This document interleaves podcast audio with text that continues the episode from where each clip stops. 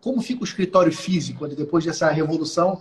Certamente uma das grandes oportunidades, se é possível pensar nisso, né? Essa, essa crise que a gente vive hoje, uma crise muito danosa, muitas pessoas perdendo vidas, né? Muitas pessoas, negócios fechando, então existe sim um impacto negativo muito grande, mas se é possível dizer que existe um impacto positivo, é que essa crise mostrou que a contabilidade é um negócio sem fronteiras. Sem fronteiras para você conquistar clientes, porque você pode conquistar, como o Eliandro atende, nós atendemos também empresas de todo o Brasil, assim como o um negócio sem fronteiras para a sua mão de obra, que você pode ter força de trabalho também de qualquer lugar. Qualquer ela pode lugar. Trabalhar de casa, ela pode trabalhar de outros, outros estados, inclusive.